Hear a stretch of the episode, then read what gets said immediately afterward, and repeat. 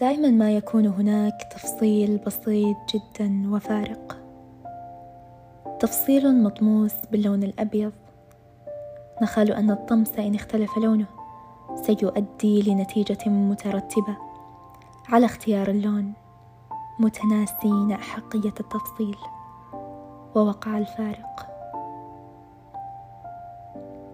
كم أننا بشر حساسون؟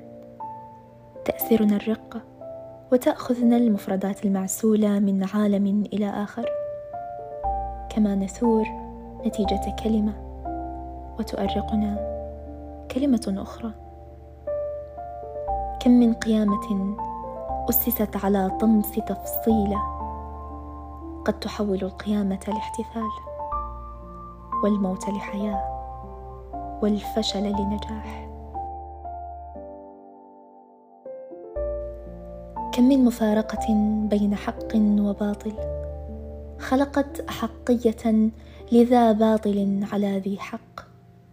ولأن الأبيض كان لون الطمس ظننا أن الحرب لن تقوم وأن النار لن تشعل وأنها ما إن أشعلت فسوف تطفئها رايات السلام المدسوسة.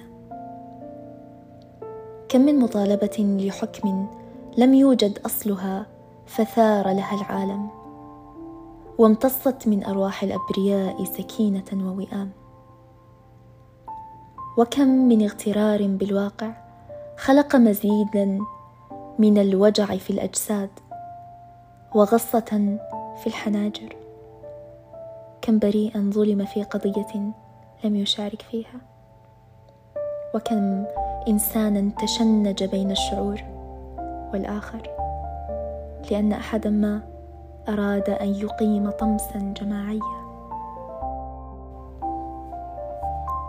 ولعلنا نسير مع القطيع في الوقت الذي نطالب به ألا نسير معهم وها أنا أرى العالم اليوم من تلك الزاوية التي تتحول فيها وجهات النظر إلى نزاعات تخلق عصابات نسوية أو ذكورية. ويتأصل في العالم السير خلف القطيع إلى ترجمة الأحداث والوقائع حسب الرغبات الذاتية البحتة فتتحول القضية الإنسانية من فحوى لنشر الخير إلى عمومية السوء وتلوث السمعة وانهيار العقيدة.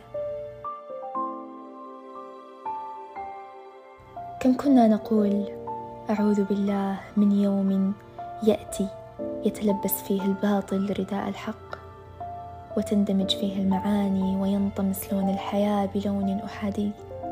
لا يحتسب لونا حتى. وكم كنا نقول أن ما يجري بعيدا. لن يصل في ذات الوقت الذي دخلت فيه الفتنة إلى منازلنا باستئذان. وقد سمحنا لها المرور بودية تامة.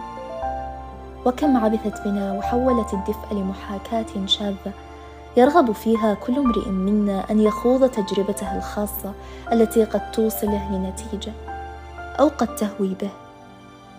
لكنه في كلا الحالتين سيجرب لأنها فتنة وقد غذتها الرغبة. حالت الأحوال وتقلبت الأيام وها نحن الآن نستعيذ بالله من فتنة فينا. مما خفناه وصار ومما طمس وأصبحنا نخاف أن نحاول. محاولات الإنقاذ الهرب السكينة. أو ربما الانعزال عن الواقع في واقع لن يقل كثيرا عنه لأن المفارقات تحولت لسير ذاتيه والأفكار الهمجية تحولت لعداء يركض خلفنا مهما حاولنا الفرار.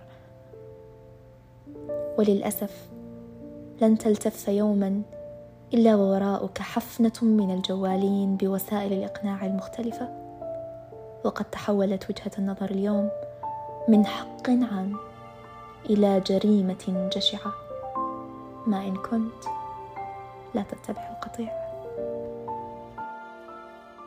كانت معاكم نبراس بحليقة من بودكاست خام حيث نطلق العنان للكلمات التي ابتلعناها فتسجت وتصيرت مصيرا نعيشه ولا ندرك.